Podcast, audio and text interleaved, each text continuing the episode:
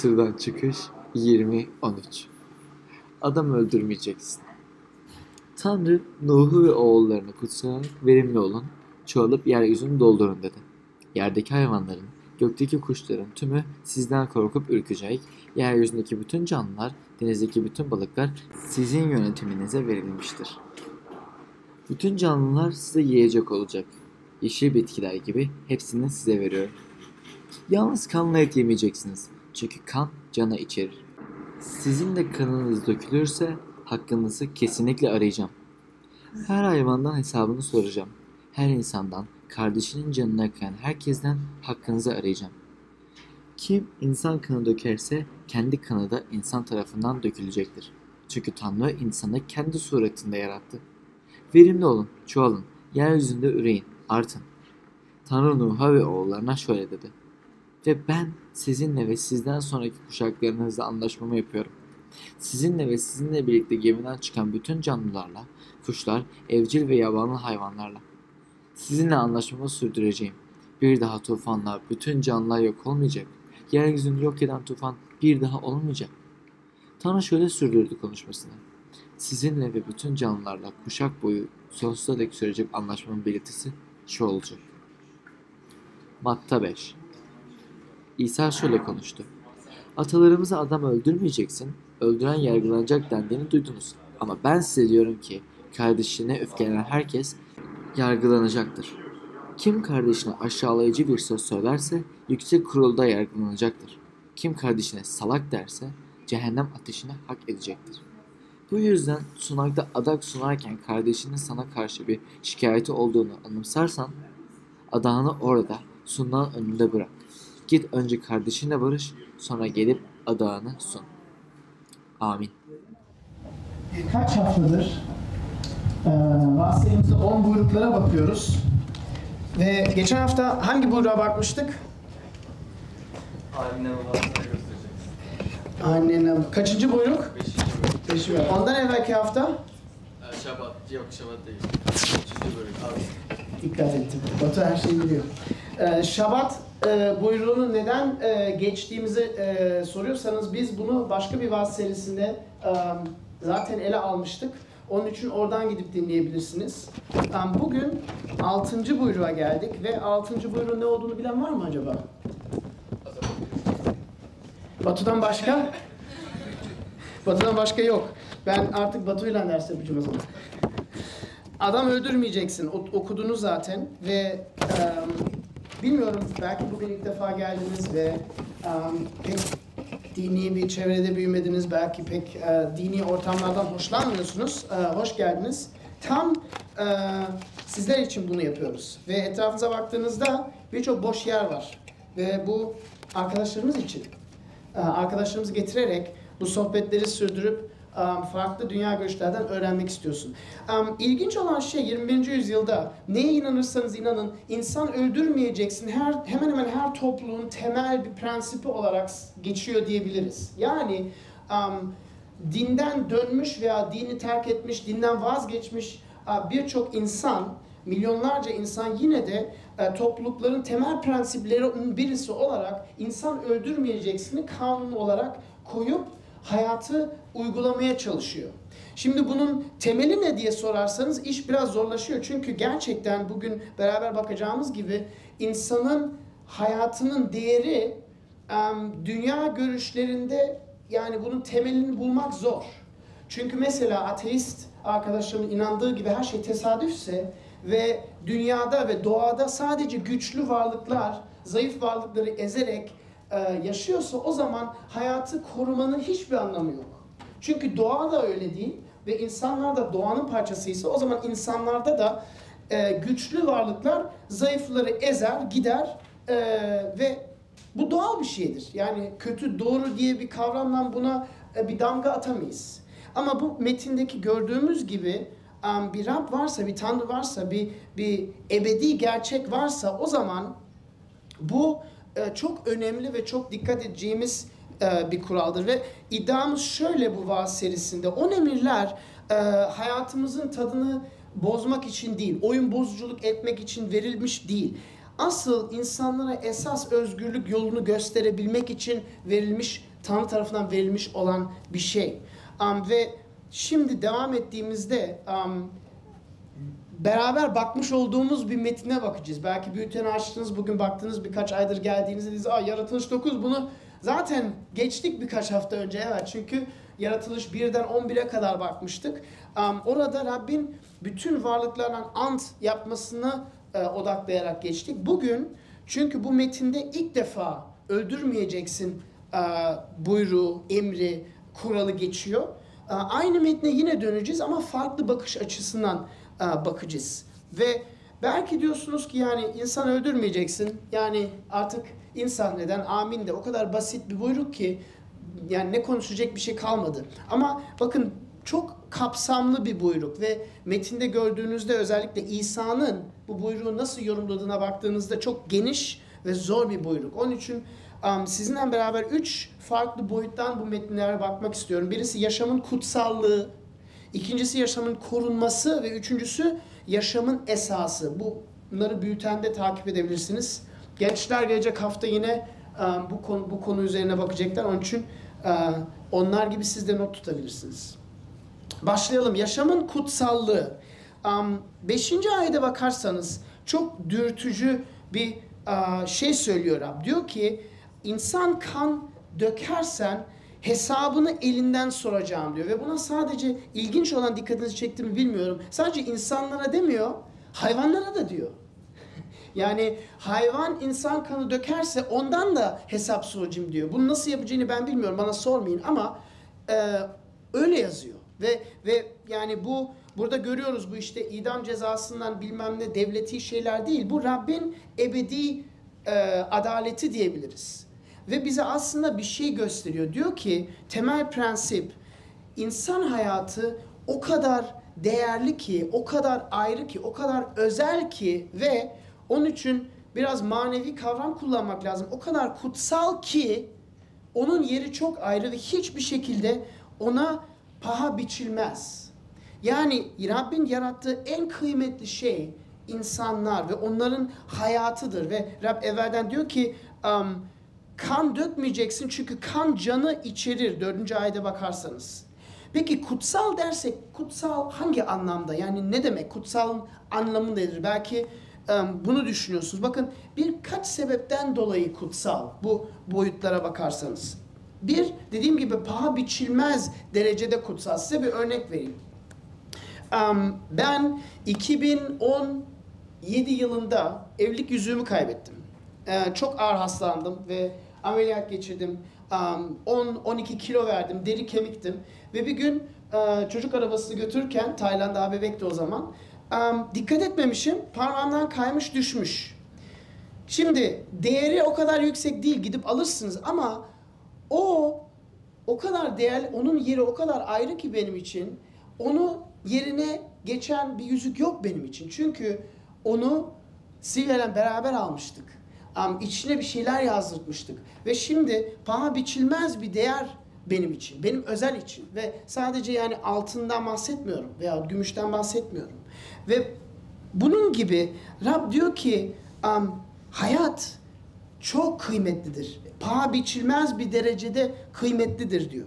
Ve bazen arkadaşlarımızla böyle metinlerle tartıştığımızda diyorlar ki ya bu kana susamış bir ilah gibi geliyor. İşte sen yaparsan kanını ben de isteyeceğim elinden. Ama bakın o zaman bunlar binlerce yıl evvel yazılmış ve o zamana göre bunlar çok büyük ilerleme simgelemektedir. Çünkü Rab diyor ki insan hayatının karşılığı yok diyor. İnsan hayatının e, değerini e, karşılayabilecek hiçbir şey yok diyor. Bakın bu ne demek? Ben size desem bir insanı öldürürseniz 150 bin Türk lirası ödeyip her şey tamam olacak desem insan hayatına bir değer vermiş olurum. Değil mi? Veyahut desem ki bir insan hayatı öldürdüğünde 30 yıl hapise gireceksin desem bu insan hayatına bir paha biçmiş olurum. Ama Rab diyor ki hayır diyor. İnsan hayatının pahası belirlenemez kadar kıymetli diyor. Ve onun için kutsal kavramını kullanıyoruz. Um, ve bakın ilginç olan şey eski zamanlardaki başka topluluklardaki yasalara baktığınızda bilmiyorum Babil topluluğu mesela çok meşhur Hammurabi yasası var. Milattan önce 1760'larda yazılmış ve elimizde var. Oradaki verilen cezalar Bir insan öldürdünüz. Sınıfa bağlı. Mesela bir bir zengin bir kişi bir, bir fakir bir kişiyi öldürse belirli bir para miktarı ödüyor ve iş bitti. Ama fakir birisi zengin birisini öldürse zengin birisi gidip bütün ailesini öldürmeye hakkı var. Anlıyor musunuz? Bu yasa, bu emir Rab diyor ki hayır diyor. Her insan hayatı sonsuz değerli diyor. Hiçbir şekilde paha biçilmez diyor. Zengin ol, fakir ol, yaşlı ol, genç ol, iyi insan ol, kötü insan ol, zeki ol, aptal ol, kadın ol, erkek ol. Hiç fark etmez diyor. Bir insan hayatına paha biçilmez diyor. Son derecede kıymetlidir diyor. Ve bundan dolayı ve bundan dolayı sonra diyor ki insan kanını döken kendi kanıyla bunu ödeyecek herhangi bir şekilde. Ondan onu vurgulamak istiyor. Diyor ki ancak ve ancak insan hayatının yerine geçebilecek tek şey insan hayatıdır diyor. Çünkü paha biçilmez diyor. İkinci bir sebep neden kutsal? Um, çünkü ve belki bu sizi şaşırtacak. Bize ait değil. Bize ait değil. Ve kutsalın asıl anlamı budur. Bakın ben size e, 150 bin lira versem ve desem ki al kardeşim hediye. O zaman bu para kutsal değil. Çünkü size ait. İstediğinizi yapabilirsiniz. Ve kimse size hesap sormayacak. İster gidin kumarda oynayın, ister gidin annenize babanıza yardım edin. Bu para size ait çünkü hediye. Gitti. Ama ben size dersem bak ben sana 150 bin lira veriyorum. Sen bu parayı yatır. 20 yıl sonra hesabını soracağım desem bu para kutsal. Neden? Çünkü size ait değil.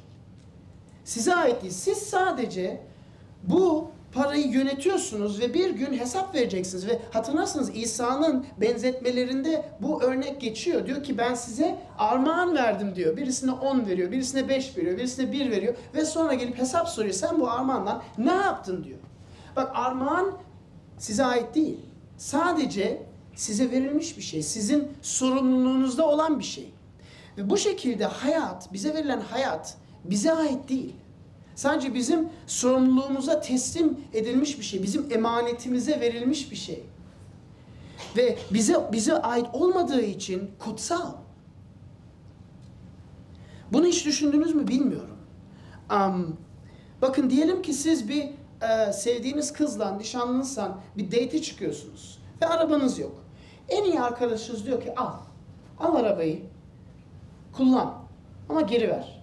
Ve belki size birkaç tane daha fazla bir şeyler söylüyor. İşte bagajı, bagajını açma orada benim eşyalarım var, özel eşyalarım var. Lütfen şunu yapma. Ne diyeceksiniz? Tabii ki diyeceksiniz. Çünkü size ait değil. O araba kutsal, size ait değil. Siz sadece kullanma hakkındasınız ve en sonunda yine teslim etmeniz lazım. Hayat kutsal bir mevduat gibi, bir, bir depozito gibi. Ve onun için bize ait olmadığı için kutsal ve Rab bizden hesap isteyecek. Ve burada 5. ayette bunu diyor. Kan dökersen hesabını senin elinden isteyeceğim diyor. Bu çok ciddi ve dürtücü bir gerçek. Bu bunun hakkında siz hiç düşündünüz mü? Kendiniz için düşündünüz mü? Birçok insan diyor ki hayat bana ait. İstediğim zaman istersem e, yaşarım, istersem bitiririm, istediğim gibi yaparım. Hayır, bize ait değil. Çünkü yaratamıyoruz. Hayat bize teslim edilmiş, emanet edilmiş bir şey. Son sebep neden kutsal?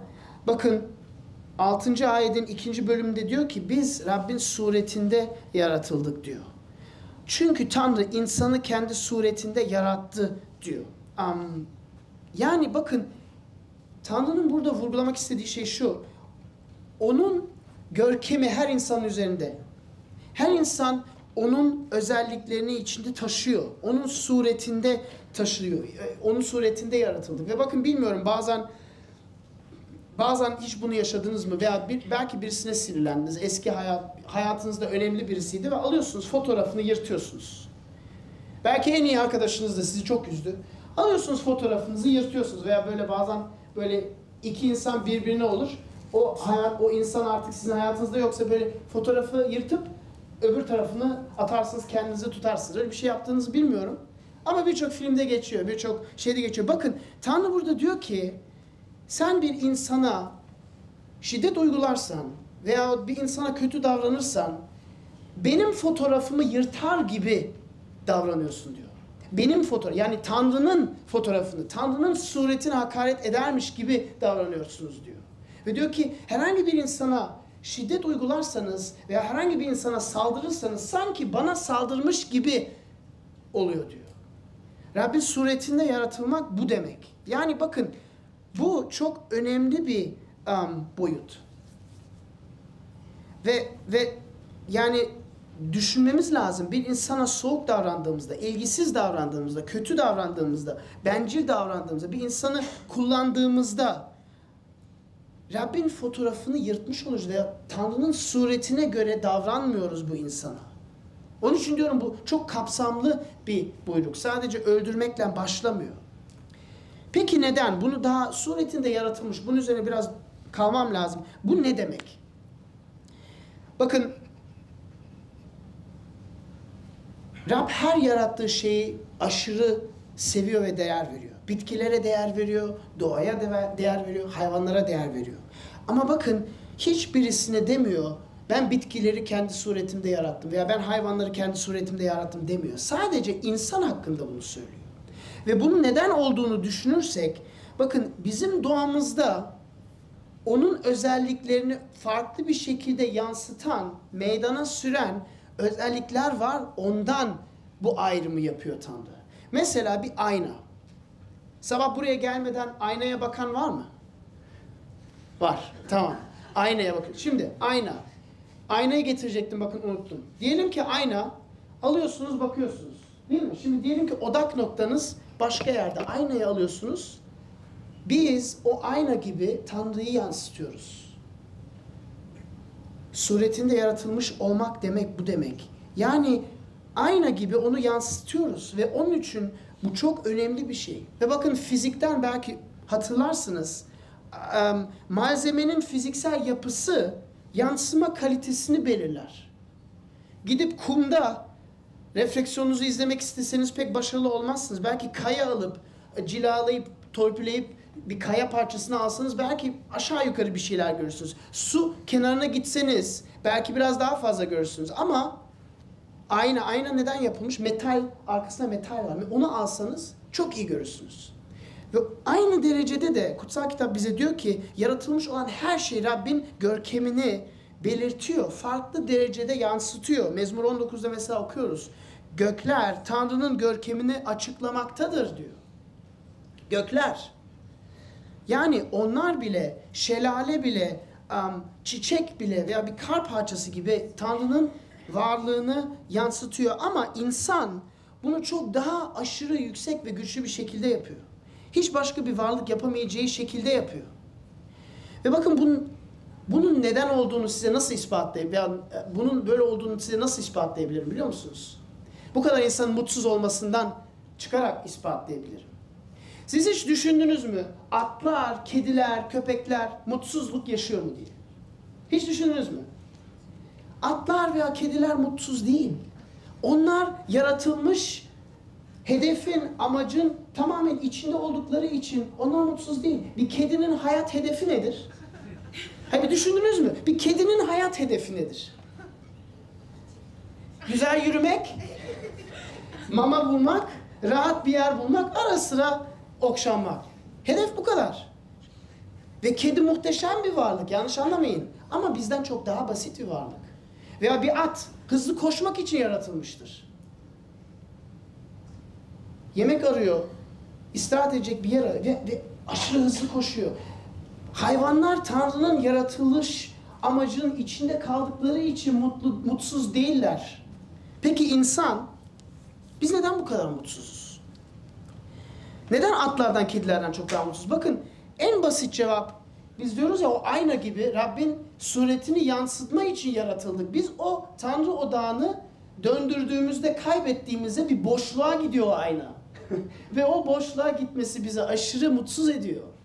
Çünkü biz çok daha yüksek şeyler için yaratıldık. Tanrı'nın suretini yansıtmak için yaratıldık. Ama Tanrı'yı bir çöpe attığımızda, yana terk ettiğimizde hepsi gidiyor.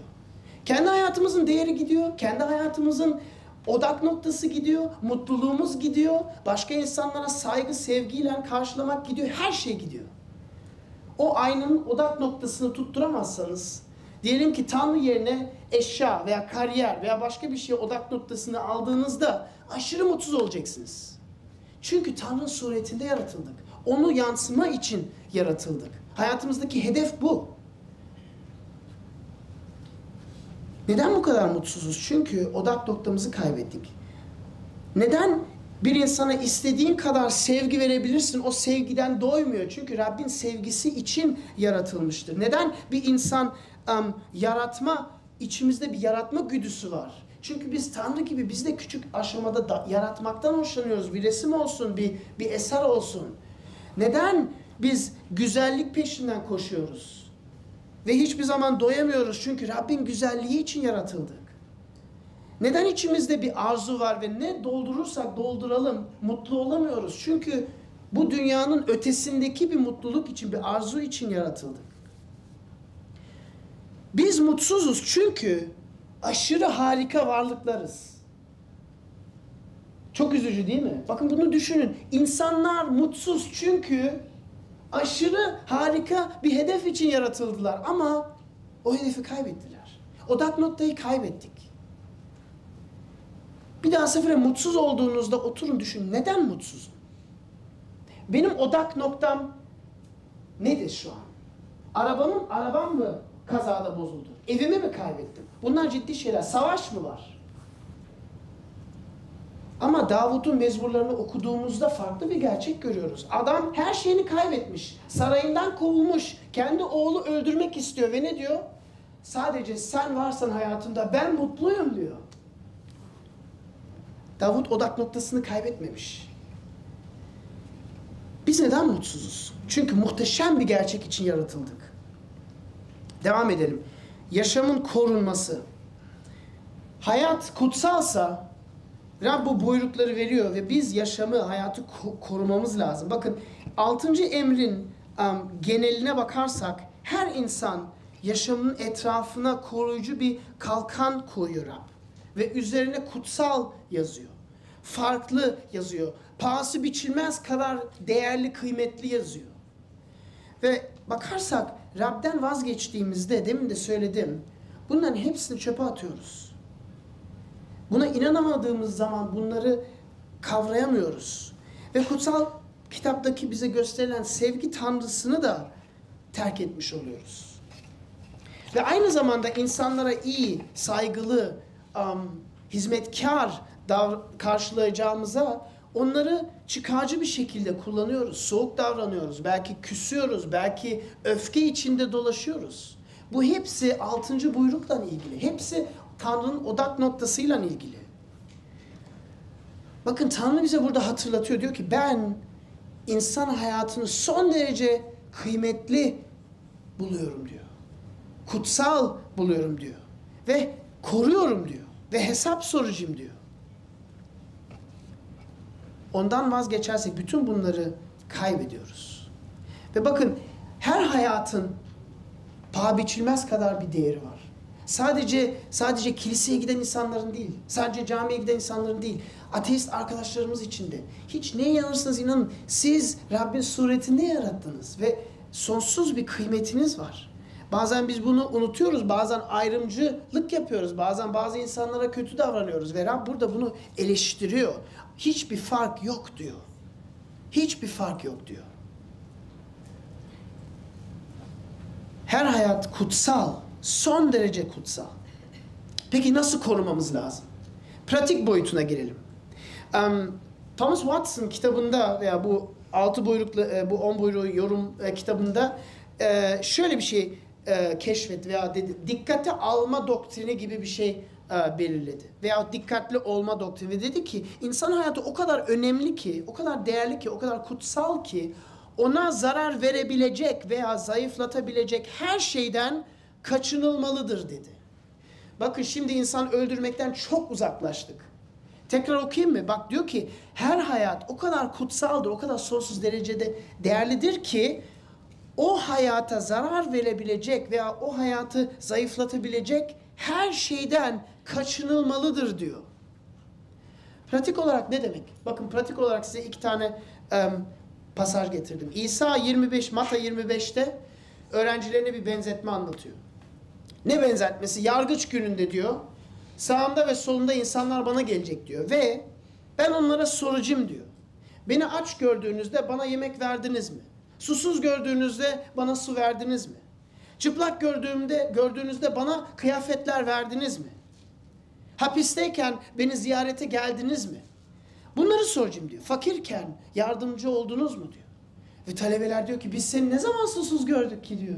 Biz seni ne zaman hapiste gördük sen neden bahsediyorsun diyor.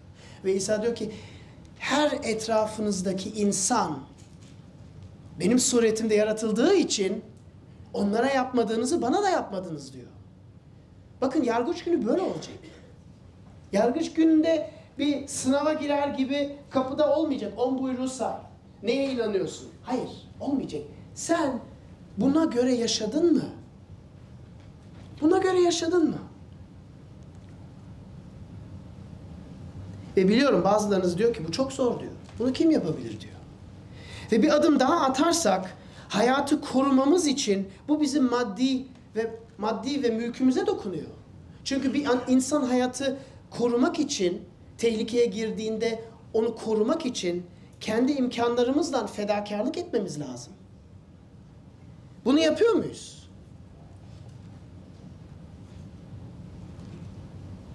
Bakın bu aşırı zor. Bir bebek bile oyuncak aldığında ilk kelimelerinden birisi benim. Benim. Ve bu benim kelimesinden biz bir türlü vazgeçemiyoruz. Ben de vazgeçemiyorum. Devamlı Rabbe dönmemiz lazım. Çünkü benim diye bir şey yok diyor Rab burada. Benim diye bir şey yok diyor. Aynı nasıl hayatın sana sadece emanetse bütün malımız mülkümüz de sadece bize emanet diyor. Bu çok dürtücü bir gerçek.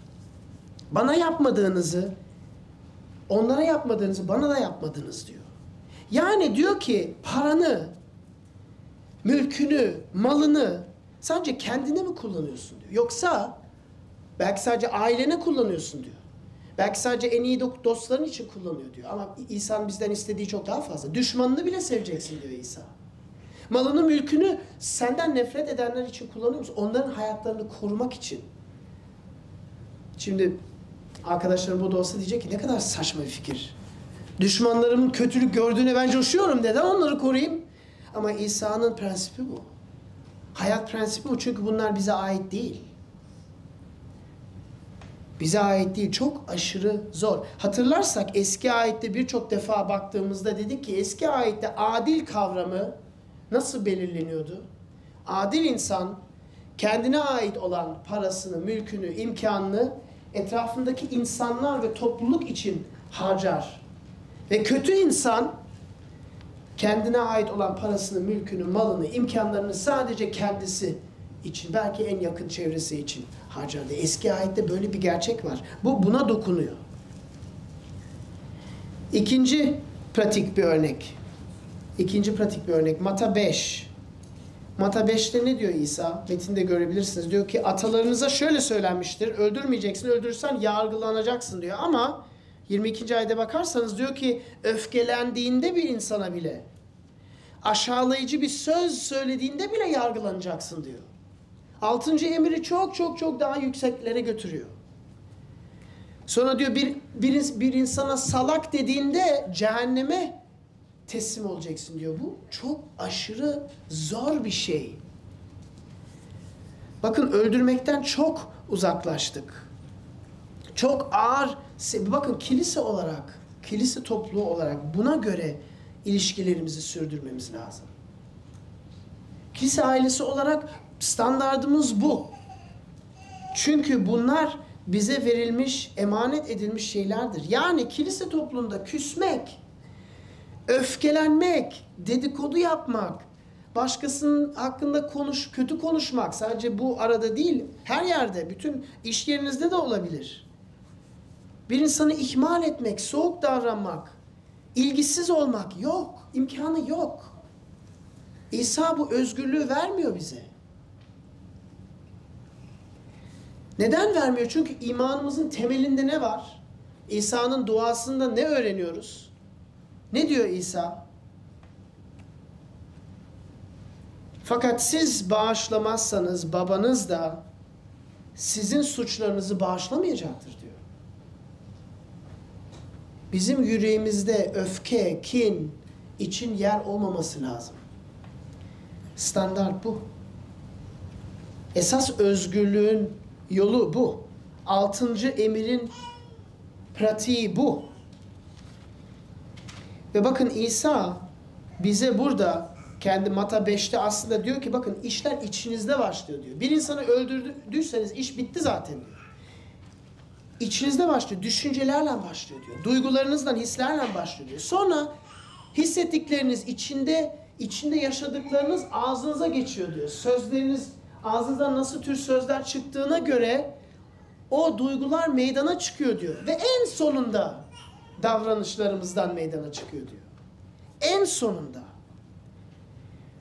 Yorumu nedir? Mata 15'te İsa diyor ki çünkü kötü düşünceler, cinayet, alın 6. buyurun. Cinayet, zina, fuhuş, hırsızlık, yalan, iftira, bütün on buyruğu geçiyor. Hep yürekten kaynaklıdır diyor. Yürekten kaynaklıdır diyor. İçinizden kaynaklıdır diyor. Bakın Kayın ve Habil'e baktık. İlk önce Kayın ne yaptı? İlk önce suratını astı. Bozuldu. Kardeşine bozuldu. Aa, istemedi. Çok sinirlendi. Sonra öfkelendi.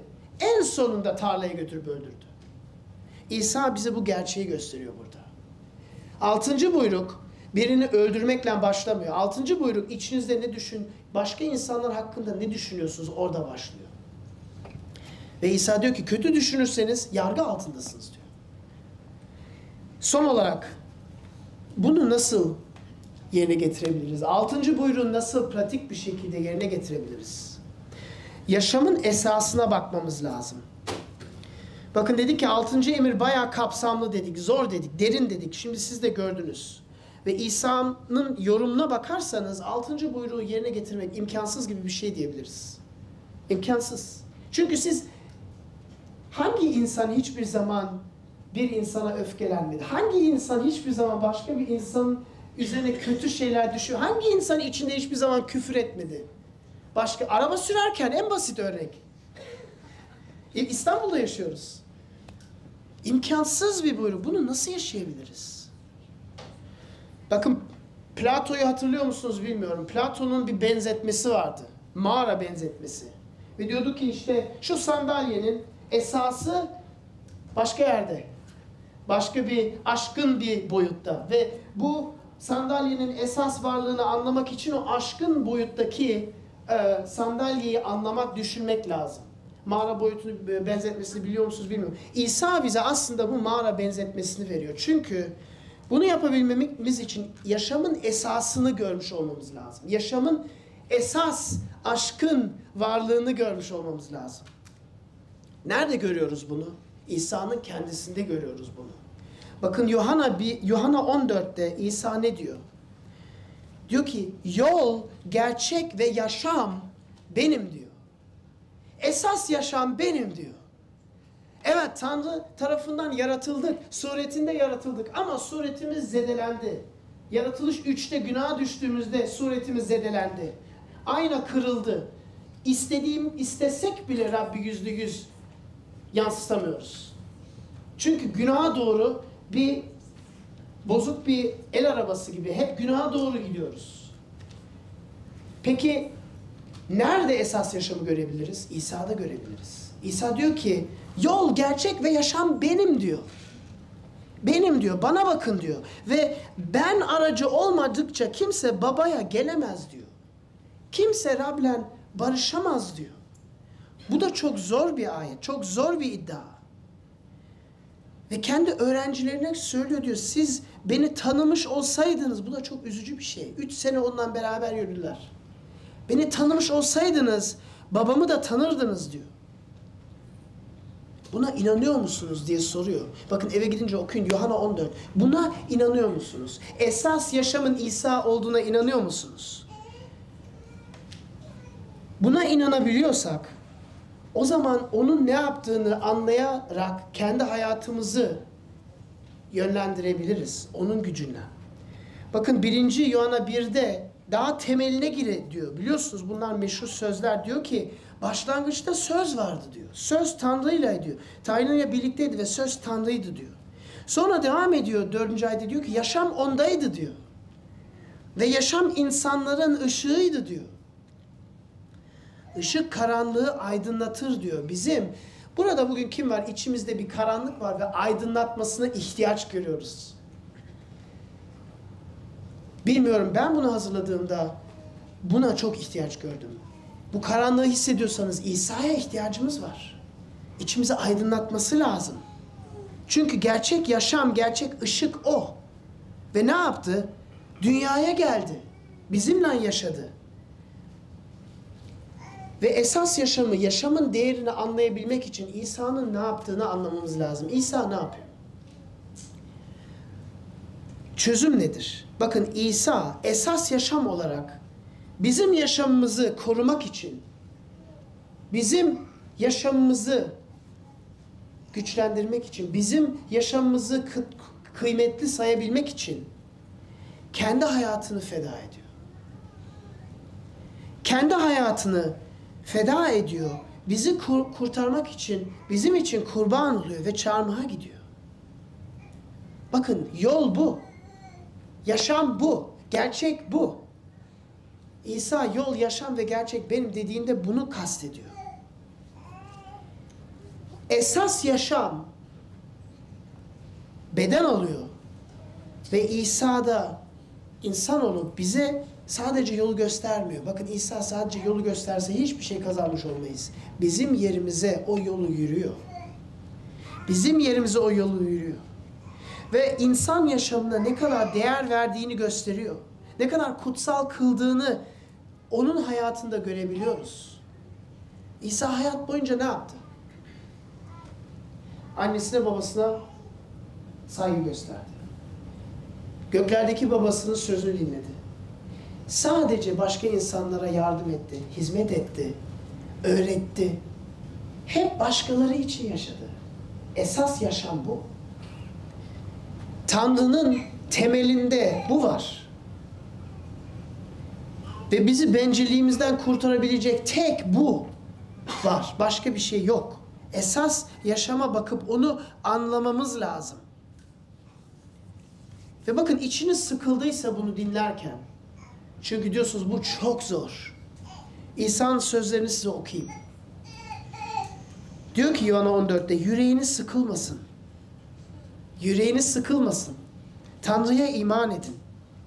Bunun yanı sıra bana da iman edin.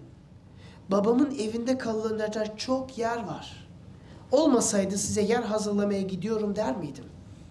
Gidip size bir yer hazırladıktan sonra yeniden gelip size yanıma alacağım. Öyle ki benim bulunduğum yerde olasınız.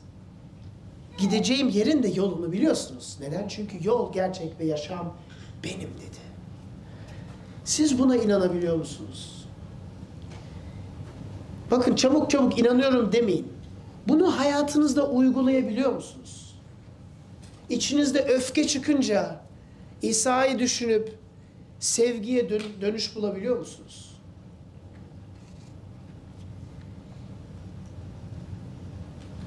Bakın bunu görebildiğimiz derecede ve kendimizin ne kadar o kurtuluşa ihtiyacında bulunduğumuzu görebildiğimiz ve anladığımız derecede İsa'nın ve Rabbin huzuruna kavuşarak biz de etrafımızdaki insanlara daha iyi davranabileceğiz. Bunun başka bir yolu yok. Sen neredesin bu haritada?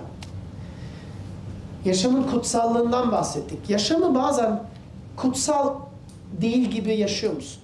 Sanki sadece kendi eğlencen içinde gibi mi yaşıyorsun? Kendine ait olmuş olan bir şey gibi mi yaşıyorsun? Rabbin senden hayatın için hesap soracağını unutuyor musun? Çünkü bize ait değil. Bize emanet edilmiş bir şey. Başkaları için yaşamamız için emanet edilmiş bir şey. Tanrı'yı yansıtmamız için emanet edilmiş bir şey.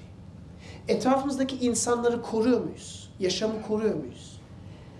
ihtiyacı olan İsa'nın söylediği gibi fakir oldu, fakir olan birisine, susuz olan birisine, aç olan birisine yardım ediyor muyuz? Hapiste olan birisini ziyaret ediyor mu? Bunlar bakın hayatımızı durdurup başkalarına odaklanmak demektir. Bunu daha fazla yapabilmek için İsa'ya bakmamız lazım. Bunu beraber yapalım. Dua edelim. Rabbim sana şükrediyorum bu muhteşem metin için ve gerçekten zor bir emir. Um, ve senin sözlerini dinlemek gerçekten bu işi daha da zorlaştırıyor ama esas anlamını daha iyi anlıyoruz. Rab. Lütfen sen um, bize bunu yapabilmek için güç ver. Bunu yapabilmek için hayatımızı durdurup etrafımızdaki insanları sevebilip onlara hizmet edebilmemiz için bir dürtü ver Rab. Ve bu sadece kutsal ruh sayesinde olacağını biliyoruz Rab. Bencilliğimizden bizi kurtar. Ben merkezciliğimizi kır. Bu hayatı sadece emanet ettin bize. Ki senin gibi etrafımızdaki insanlara ışık ve tuz olalım diye ve bu şehrimizin bir bereket kaynağı olalım diye. Baba o kutsal adını, kutsal ruh adına dua ediyorum. Amin.